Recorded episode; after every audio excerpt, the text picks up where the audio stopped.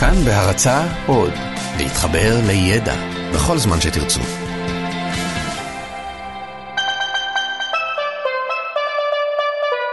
לא סופי, עם דוקטור אושי שוהם קראוס ויובל מלכי.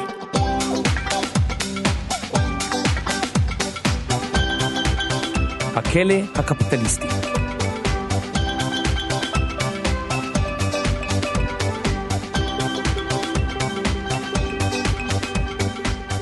שלום אושי. שלום יובל. אתה יודע אושי, בסרט Fight Club יש ציטוט שמאוד מאוד זכור לי. והציטוט הזה אומר שכולנו עובדים בעבודות שאנחנו שונאים בשביל לקנות דברים שאנחנו לא צריכים. יובל, אנחנו קונים וקונים, אני קונה כל הזמן, אני מכור לספרים ועוד כל מיני דברים שלא המקום אה, לפרט אותם כאן. למה אנחנו קונים? אנחנו קונים היום בשביל להציל את העולם. וואו. כן. בשביל לנסות להסביר למה זה, בוא תלך איתי לכיכר בלה לואיזה בבודפשט, 1945, סבא יוזף קראוס נופל על הרצפה ומת. באה דודה אילונקה, דודה עם הזקן, אה, צריכה לקחת את אבא שלה. זה סיפור אמיתי? זה סיפור אמיתי. משפחה שלך? כן, כן, כן. סבא שלך? סבא של אבא שלי. סבא של אבא סבא שלך של אבא נפל שלי. ומת נפל באמצע ומת הרחוב. באמצע הרחוב, בכיכר, מה זה באמצע הרחוב? באה הדודה צריכה לקחת אותו, אין לה כוח. תופסת איזשהו חייל אה, משוחרר או לא משוחרר, תופסת איזה חייל, אומרת לו תעשה לי טובה, זה בהונגרית אה, ליצי ואשתשק צ'ינל ניבו לא מתנקם. ומבקשת ממנו אה, לקחת, את, לעזור לה לקחת את הגופה. מה אומר החייל? מה תתני לי? אומרת דודה אילונקה, בלי שום בעיה, בוא נוריד ממנו את החליפה ואתה תיקח אותה ויהיה לך חליפה. מה אתה אומר? היית עושה את זה בשביל חליפה? בטח, מה, ממת? בסוף מלחמת העולם השנייה, כל דבר שהחייל היה יכול להשיג הוא היה לוקח. אבל זה לא העניין. דודה אילונקה מספרת בהתרגשות איך 30 שנה אחרי זה היא הולכת ליד כלבו קורבין ורואה איש מבוגר. היא מיד מזהה אותו לפי החליפה. זה עתה היא מחמיצה את הפרצוף מחבת שלה. כן, הוא מגחך, גם את היית אז עם השמלה עם הנקודות הכחולות. לא הייתה שם שום חיבה הדדית. אבל מה הפואנטה? פעם היו מייצרים דברים, שומרים אותם לכל החיים. תראה, ייצרו דברים בעבר כי לא היה לנו. היה לנו מחסור, לא, היה, לא הייתה חליפה, ייצרו חליפה. אוקיי. היום, או בעשרות שנים האחרונות, אני לא יודע בדיוק לשים את היד בדיוק על הרגע, או אולי זה לא רגע, העניין כאן התהפך. היום אנחנו קונים כדי שהמערכת תמשיך להחזיק מעמד. אוקיי, זאת אומרת אם אנחנו נגיד בוא נהיה מינימליסטים ונפסיק לקנות, הכלכלה תתמוטט. בדיוק. תחשוב שעכשיו אנחנו מחליטים על זה שאנחנו מתנגדים לסדנאות היזע בסין, אנחנו לא מוכנים לקנות עכשיו אה, נעלי ספורט או חולצות אה, או מכנסי ג'ינס של חברת א', ב', ג', כן. עושים שביתה עולמית, מה קורה? תוך איקס אה, שבועות. עשרות מיליונים או אולי מיליונים של סינים מתים ברעב. למה? אנחנו מפסיקים לקנות, מפטרים אותם בבתי החרושת האלה שלהם שם, מפסיקים לשלוח, מפסיקים לשלוח את הכסף שהם מרוויחים להורים שלהם בכפרים. בקיצור, ככל שאנחנו נפסיק לחיות ונהיה מינימליסטים, אנחנו מסכנים את המערכת והמערכת עלולה ליפול. זאת אומרת הכלכלה העולמית הגלובלית תלויה היום בזה שאנחנו נמשיך לקנות ולקנות ולקנות ולקנות.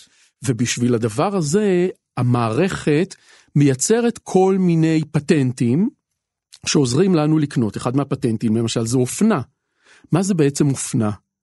אופנה זה איזושהי מערכת רגשית, שכלית, כלכלית, שנותנת לך סיבה להחליף כל שנה מחדש את הבגד, את המכשיר, את המוצר, כי הוא כבר לא מתאים מאיזושהי סיבה.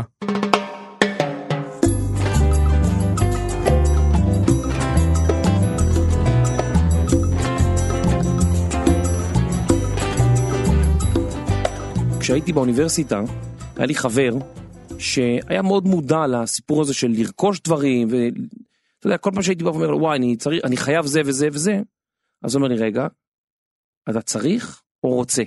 זו הייתה שאלה נורא חשובה שאחר כך מצאתי את עצמי בחיים שלי שואל אותי הרבה פעמים אני צריך את זה או רוצה את זה כי יש הבדל נורא גדול בין הדברים.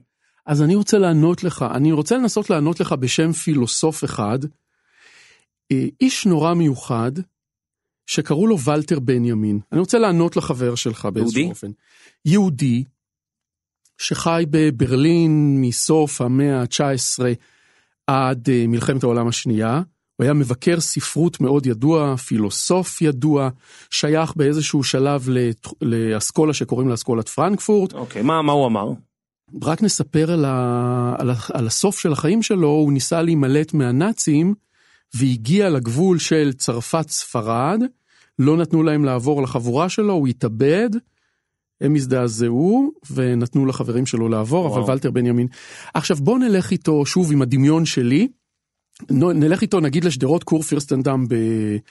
בברלין, אני הולך, מדמיין אותו ככה נגיד ב-1920, הולך אה, נמוך כזה, עם שפם, שיער קצוץ, משקפיים עגולים, ידיים מאחורי הגב, הולך ליד החלונות ראווה, מחלון לחלון, וחולם וחולם יא, איזה דברים וחולם. יפים יש בחלון. דברים יפים ודברים מעניינים. יש למשל עוגיות קטנות כאלה, קוראים להם מיניונים באירופה. זה, זה עיגול- מיניונים, כמו הסרט.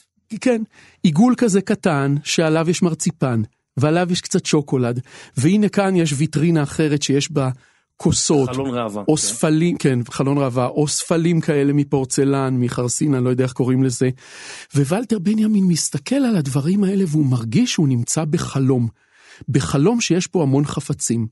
ולטר בנימין אומר, תראו, זה בדיוק אותו דבר. החפצים שאנחנו מייצרים הם לא סתם דברים שאנחנו מייצרים בבית חרושת סתם. כל חפץ הוא, ח... הוא... הוא חלק מהחלום של האנושות, והוא מבטא רצון לא מודע של בני אדם, צורך לא מודע של בני אדם, חרדות של בני אדם, את כל הדברים האלה. למשל, מטוס. כן. מטוס הוא לא סתם מטוס חפץ, לא סתם בני אדם בנו דבר כזה שנקרא מטוס. אוקיי. הוא, מת... הוא מסמל איזשהו צורך או פנטזיה של כולנו בני אדם. מה לעוף- קופץ לך לראש? לעוף אולי, אני יודע. לעוף, מה עוד? אה, להיות ציפור, כנפיים. לעוף, אה, להמריא, לברוח. לברוח, אה, בדיוק, לבקר במקומות אחרים, לטייל. בדיוק, זה מה שהוא אומר. תסתכל על זה ותנסה להבין מה המשמעות של זה. קח למשל את נינט טייב, אוקיי? נינט היא חפץ. עכשיו, כשאני אומר שנינט היא חפץ, אני לא מדבר על נינט כשלעצמה, שהיא בן אדם עם אישיות, עם ברור, רצונות. ברור, לא להעליב. על מה שהיא, ברור, על מה שהיא מסמלת. היא ילדה מקריית גת שפתאום נהייתה סופרסטארית. אה, סינדרלה. סינדרלה. זה בעצם אותו דבר כמו הסיפור של סינדרלה. זה אותו סיפור. זה אותו סיפור, זה אותו אנחנו- חלום אנחנו שיש ממציאים- לכולנו. אנחנו ממציאים דרכים להפוך אנשים לסינדרלות, כי אולי לנו יש איזשהו רצון גם כן להיות חלק מהסיפור הזה? כן, אנחנו מייצרים כציוויליזציה המון חפצים, המון חפצים והמון דמויות והמון סימנים וסימבולים וסמלים וכל מיני כאלה, כן. שיבטאו, אנחנו עושים את זה בצורה לא מודעת קבוצתית, שים לב זה מטאפורה, כל מה שאני אומר הוא מטאפורי, זה אופן הסבר, כן. אנחנו מייצרים את הדברים האלה והם מבטאים המון דברים שלנו. עכשיו תראה, ולטר בנימין אומר, בוא תסתכל למשל על הרכב הפרטי. רכב פרטי, כשהתחילו לייצר אותו, איזה סוג של עיווי, של רצון הוא מבטא, רצון אנושי הוא מבטא, לברוח מהבית לבר הקרוב בצורה הכי מהירה? נגיד, אבל נגיד, אבל את זה אתה יכול לעשות גם על אופניים. כן. האוטו, אם אני מנסה לחשוב ולזרוק את זה אולי כאן, להוביל סחורה בצורה מהירה. להוביל סחורה, אולי להגיע עצמאית, להיות עצמאי, לא לנסוע ברכבת שעד אז הייתה, אלא לנסוע בצורה מהירה, לבד, עם הבת זוג שלך, בן זוג, לאן שאתה רוצה, במהירות ולהיות חופשי. כן. אבל תשמעו, אומר ולטר בנימין, יש כאן בעיה.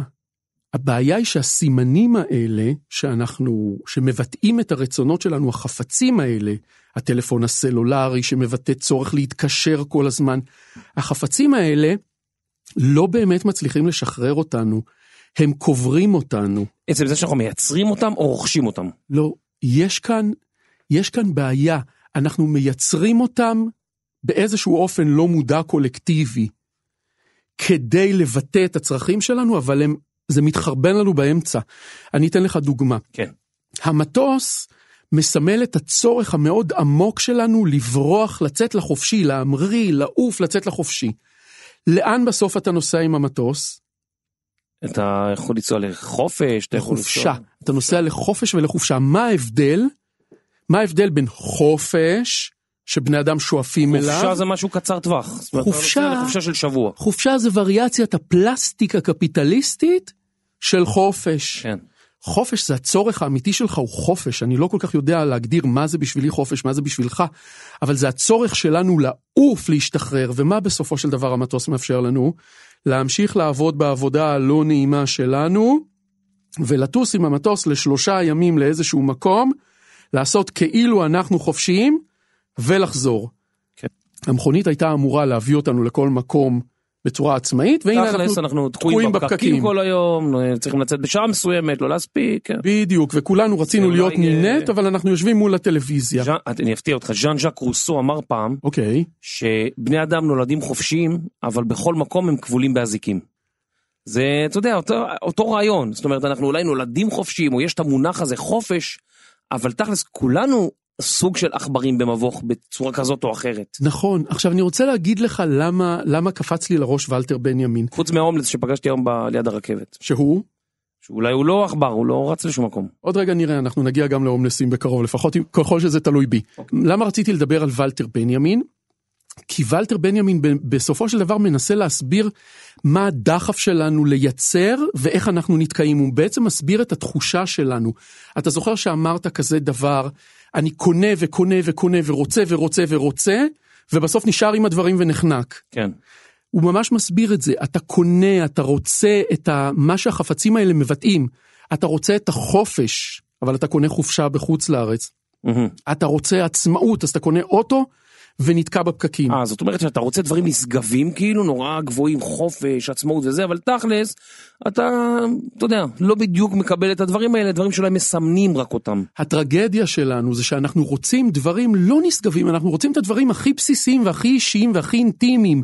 אהבה, חופש, יצירה, פרטיות, פרסום, ובסופו של דבר, החפצים שאנחנו מייצרים חונקים אותנו ולא עונים לצורך שלנו.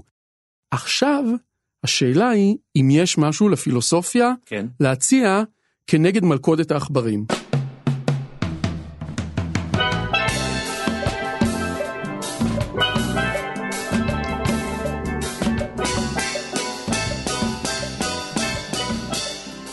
אז סושי, בעצם אתה מדבר על זה שכאילו אנחנו, כמו שאמר הפילוסוף הידוע גדי וילצ'רסקי, נחנקנו.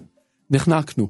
אנחנו כל כך רוצים, כל כך רוצים, כל כך זקוקים באמת, מייצרים את הדברים שאמורים להציל אותנו והם חונקים אותנו.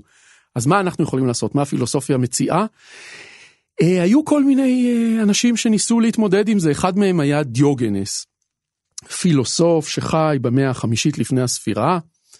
אני לא רוצה להרחיב עליו, אתה יודע שאני נורא אוהב שאנשים קוראים בוויקיפדיה, זה כן. פותר, אה, נותן לך את ההסבר. פותר, פותר ממני את אתה ההסבר. תן לנו מה הוא אומר על חופש. לא, בוא נספר את הסיפור שלו. דיוגנס, אה, זה, דיוגנס הוא איזשהו סמל לאדם שרצה חיים פשוטים. והסיפור על דיוגנס אומר שהוא עזב את כל הדברים שהיו לו, לקח חבית, וגר בתוך החבית. חי בתוך חבית בעיר, וזה הכל. אלה היו החיים שלו. דיוגנס היה באיזשהו אופן ההומלס הראשון האינטלקטואלי שאנחנו מכירים. זה הומלס במודע, זאת אומרת, הוא אומר, אני מוותר על כל הדברים במודע. האלה, כי הפשטות אולי היא ה... בדיוק. ולמה אני מביא את דיוגנס, שבדיוק כמו שאמרת, זה לא סתם הומלס, זה הומלס מודע, הומלס מכוון, כי אני רוצה לדבר על כל מיני הומלסים כאלה שחיים בימינו, שחיו ממש עכשיו, ושיכולים, ושהם מסמנים איזושהי דרך או איזשהו פתרון למה שדיברנו עליו קודם. אוקיי. אחד מהם למשל היה פאל ארדוש. פאל ארדוש, מתמטיקאי יהודי שחי במאה ה-20, טיפוס הזוי, מאיפה? נולד בבודפשט, אלא מה? נולד בבודפשט, גאון מתמטי, מספרים עליו, הוא נולד אחרי כמה אחים או אחיות שנפטרו, אמא שלו הייתה קושרת לו את השרוכים עד גיל 7, 8, 10, כל מיני, הוא היה, הוא לא ידע מה לעשות עם החיים שלו, לא ידע שום דבר. עכשיו, איך האיש הזה חי? הוא חי עם מזוודה. הייתה לו מזוודה, היו לו כמה חליפות משי, בתוך המזוודה. בתוך המזוודה. הוא צבר אה, פרסום בתור אה, מתמטיקאי גאון, כן. ומה שהוא היה עושה, הוא היה עובר ממתמטיקאי למתמטיקאי, מתמטיקאי, מתמטיקאי בעולם, חי אצלו ועובד אצלו. עכשיו, לא, אין לו שום עניין חברתי, שום אינטואיציות חברתיות. הבן אדם כותב מכתב עכשיו לפרופסור יובל מלכי למתמטיקה, מה הוא כותב לו? הוא כותב לו, יובל שלום. יהי איקס מספר אינסופי מרוכב, טה טה טה טה טה טה טה טה, ואתה מתרגש. הסיפור היה שאתה כל כך מתרגש מזה שהוא פנה אליך, אתה אומר לו, פרופסור ארדוש, בוא בבקשה אליי, הוא בא אליך, יושב אצלך חודש, ישן חודשיים. על הספה, ויש ישן כזה על הספה. שאתה יכול ללכת לישון אצל אנשים על הספה. כן. Couch surfer. Couch surfing, כן. והוא בא אליך? ועובד אצלך, לא, אני לא אוהב את זה. פחות, כן. אני רוצה משהו קצת... כן, אה, משהו יותר אה, למנוחה, חופשה, אתה רוצה חופשה אמיתית. לא, אוקיי, אני רוצה משהו בלי אנשים. אז ארדוש בא אליי לספה, יושב איתך, אבל הפואנטה היא כזאת שארדוש זז ממקום למקום, הולך ממקום למקום, ומה שמעניין אותו זה מתמטיקה. אין לו רכוש, אין לו כלום. אין לו חשבונות חשמל, אין לו חשבונות מים, הוא לא. צריך לשלם על האוטו, הוא לא צריך לשלם את האיתורן. אבל לא הנה, יש כאן בכל זאת לא איזה רמאות. אוקיי, בכל זאת יש כאן משהו. אוקיי, כי ארדוש, יש לו כסף לטוס, כי ארדוש אה, הוא פרופסור באיזשהו מקום, ובכל זאת יש לו איזושהי משכורת, והנה זה בדיוק מה שאמרת קודם, זה סוג של הומלס מודע. הומלס מודע או הומלס מבחירה. אוקיי. עוד טיפוס שקראתי עליו לא מזמן בעיתון, היידה מארי שוורמר, זה שם. כן, גרמניה, פסיכולוגית קלינית, הייתה לה איזה טראומה בילדות, פינו אותה מהדירה, הם היו, היו לה חרדות שלא תהיה לה דירה, היא החליטה להיות הומלסית. אוקיי. קבעה לעצמה שנה שהיא לא משתמשת בכסף. מזוודה, בגדים, זזה, הולכת ממקום למקום, מתקלחת איפה? הולכת לחברים, אוקיי. אני אתקלח אצלכם, אני אנקה לכם בתמורת זה את המקלחת, אני. אספ... אני אוציא לכם את הכלבים, תיתנו לי לישון אה, יום. וככה היא עברה שנה מוצלחת, והשנה עברה, וזה מצא חן בעיניה, והיא חיה עוד ועוד ועוד בצורה כזאת. יפה.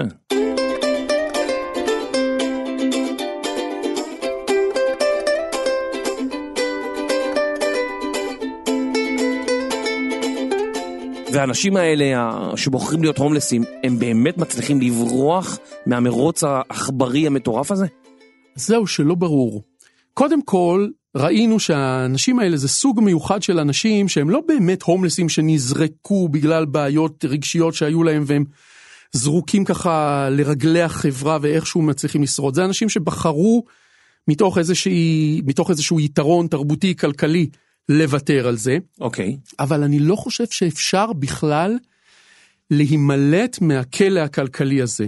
ובשביל לנסות להסביר את זה, בוא נזמין היפי, זקן, גבוה, שמן, זקן גדול, לבן, שיער ארוך, כובע, צמר כזה, משקפיים, חכים ביי, פיטר למבון וילסון, שחושב שאי אפשר להיות באמת אנרכיסט בימינו. חכים ביי אומר, המערכת החונקת, הקפיטליזם, ניצח. למה הוא ניצח? בגלל שלוש סיבות. א', אתה לא יכול לברוח. אוקיי. אין שם לברוח. אתה עכשיו רוצה לנסוע לגוע, לברוח מאשתך ומהילדים, אני לא יודע מה. אמא שלך, סבתא שלך, אמא של סבתא שלך, כולם עם הוואטסאפ עליך. אין לברוח. או שולחים אחריך מישהו שמאתר אותך בעזרת אה, הליקופטר וזה. כן, אין לברוח, אין מקומות שאתה יכול להיות בהם חופשי, ואם באמת לא היה שם סלולרי או לא היה לרגע זה, אז יתפסו אותך אחרי חמש דקות. אתה הולך לקחת, לקנות לעצמך בנג גלאסי באיזה חור נידח בהודו, אתה משלם בשביל הגראס הזה עם היוגורט, אתה משלם בכרטיס אשראי, נרשם. אוקיי. אין לברוח. דבר שני, אי אפשר לנצח את המערכת. קח למשל את אימא של האבא של הסבתא של הסבא של כל האנרכיסטים, בעיניי רוצח המונים, אבל יש אנשים שמאוד אוהבים אותו, צ'ה גווארה. אוקיי. איך צ'ה גווארה סיים את הקריירה שלו, אתה יודע? ירו בו, נכון? רוב האנשים יגידו, ירו בו, תפסו אותו, ירו בו. אבל צ'ה גווארה סיים את הקריירה שלו בתור אופוזיציונר למערכת הקפיטליסטית בצורה אחרת. בתור טישרט. אתה יכול לקנות בכל דוכן בעולם ובאי-ביי. הטישרט בין הנמכרים ביותר בעולם כן. זה של מיקי מאוס וצ'ה גווארה. אתה מבין, הקפיטליזם עשה וואחד אצבע משולשת בפרצוף של צ'ה גווארה. חזק. נלחמת בנו, היית אנרכיסט, קומוניסט, מה שאתה רוצה, נהפכת למוצר בעשרה דולר באי-ביי. אי אפשר לנצח. דבר שלישי אומר לנו חכים ביי, אין במי למרוד. אוקיי. אוקיי? תסתכל, לא יודע מה, תסתכל על המנכ"ל של החברה הגדולה ביותר. אם אתה מדמיין פעם, תחילת המאה, בן אדם כזה עם שפם, חליפה, סיגר כזה גדול. כאילו עם המטאטא תקוע, אתה יודע בדיוק מאיפה עד איפה, איש מפחיד. היום אתה הולך לבית ספר של הבן שלך, המנהל יש לו פירסינג על, ה... על האוזן, אתה לא רוצה לדעת עוד איפה יש לו פירסינגים בגוף. הבוס שלך בעבודה, אתה נוסע לברלין, אתה רואה אותו על ארבע במועדון סאדו מאזו. במי בדיוק תמרוד? אתה מבין, הדמות של המפקד, של האיש הגדול, הקפיטליזם, לא, הוא בולע כזה, הוא לא נותן לך לצאת ממנו. כולנו חלק מהמערכת, וכבר יש אנשים שהם. מתמרדים כביכול, אבל הם חלק מהמערכת גם. בטח, אתה לא יכול, אתה לא יכול למרוד בשום דבר. בוא אוקיי. נחשוב. אתה לא יכול למרוד, כי מיד אתה נהיה חלק מהמערכת. אוקיי. אתה, אתה, אתה נהיה מורד, מוכרים ספלים שלך, מוציאים לך, אתה שיושב בכלא, מוכר ספר ומתראיין אצל אופרה וינפרי, אוקיי? אתה מנסה למרוד, אבל במי תמרוד? ההורים שלך מעשנים גראס בלילה, זה לא כמו ההורים של פעם, מה, איך תמרוד בהורים שלך, אוקיי? עכשיו אומר לנו אה, חכים ביי, פיטר למבורן ווילסון, הוא נותן לנו איזשהו שם קוד, איזשהו קוד שקוראים לו TAZ, T-A-Z, Temporary Autonomous Zone, אוקיי. אזור אוטונומי זמני, זה ספר שיצא בהוצאת רסלינג, אוקיי. והוא אומר לנו כזה דבר, אנרכיזם באמת אי אפשר. להיות אנרכיסט אתה לא יכול, מה שאתה יכול זה להיות תייר בתוך המערכת, לרוץ, לנוע ממקום למקום, להסתתר ממקום למקום, לברוח מהשיטה אתה לא תצליח יובל. אתה יכול לתפוס איזה זולה קטנה. אולי זה כפר נופש שאין שם קליטה סלולרית בכלל נגיד. לא, אל תלך כל כך רחוק. כן, קודם כל כן, אבל אל תלך כל כך רחוק. אוקיי. אתה עובד, אתה מקבל איקס אלפי שקלים לחודש, הבוס לא נמצא, תסגור את הדלת, אה, תסגור את החלונות הווילונות, תנמנם על הרצפה. אה, ממש תמרוד כאילו, לא דפוק תמ- את המערכת אה, לא, תוך כדי כן. ולא. מבפנים. אתה לא, בדיוק, אתה לא יכול לנצח את המערכת, הבנתי. תדפוק אותה בקטנה מבפנים. זאת אומרת שהבוס לא רואה, זרוק את כן. עצמך על השטיח, תנמנם, כן. ובתקווה שהבוס לא יראה אותך ויצלם אותך וישלח את זה לכל עובדי החברה, לא שזה קרה לי אי פעם, אבל... אה, בדיוק, דברים מהסוג הזה. כן. אתה רוצה, אתה יכול לחיות בתור אורח, תיכנס, תפלוש לדירה קטנה, נטושה כזאת. אתה לא מנצח את המערכת, כי עוד מעט יבואו, יפנו אותך, ואז תמצא דירה אחרת. אתה רוצה, לא בא לך לקנות דברים? תלך למסעדות, יש המון המון שאריות כאלה שממה שנשאר במטבח באותו יום, כן. תאכל. אתה לא תנצח את המערכת, לא תברח מה...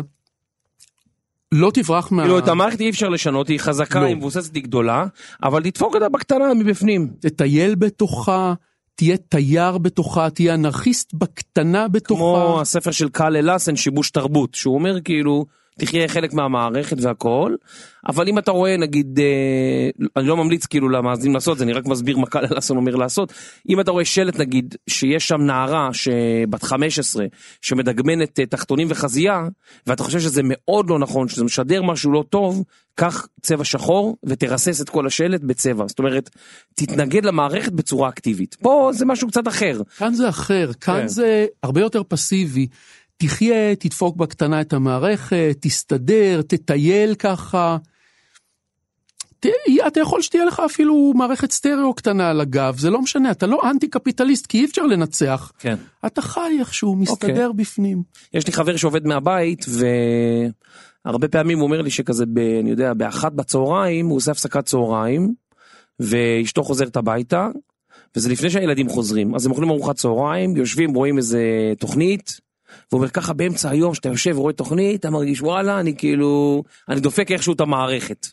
אה, אוקיי לא היית מצפה שהם יעשו משהו לשיפור חיי המין שלהם? עזוב מה אתה עכשיו אה, לא, אבל אה, בסדר. אני חושב שרוב האנשים היום רואים טלוויזיה יותר אנשים רואים טלוויזיה מאנשים עושים סקס אז כאילו אתה יודע בסדר, אולי באמת זה יותר נדבר. נפוץ. אתה יודע מה, באמת אולי, איך קוראים לחבר הזה? אולי נקדיש לו אחת התוכניות באמת שתעסוק בסקס, באהבה, בסקס וכאלה דברים. רני.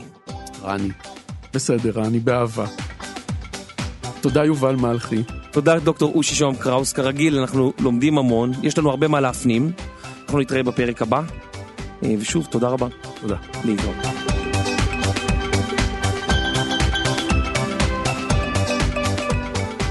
הפיקו איתנו את הפרק גם רני שחר, אסף רפפורט ואייל שינדלר.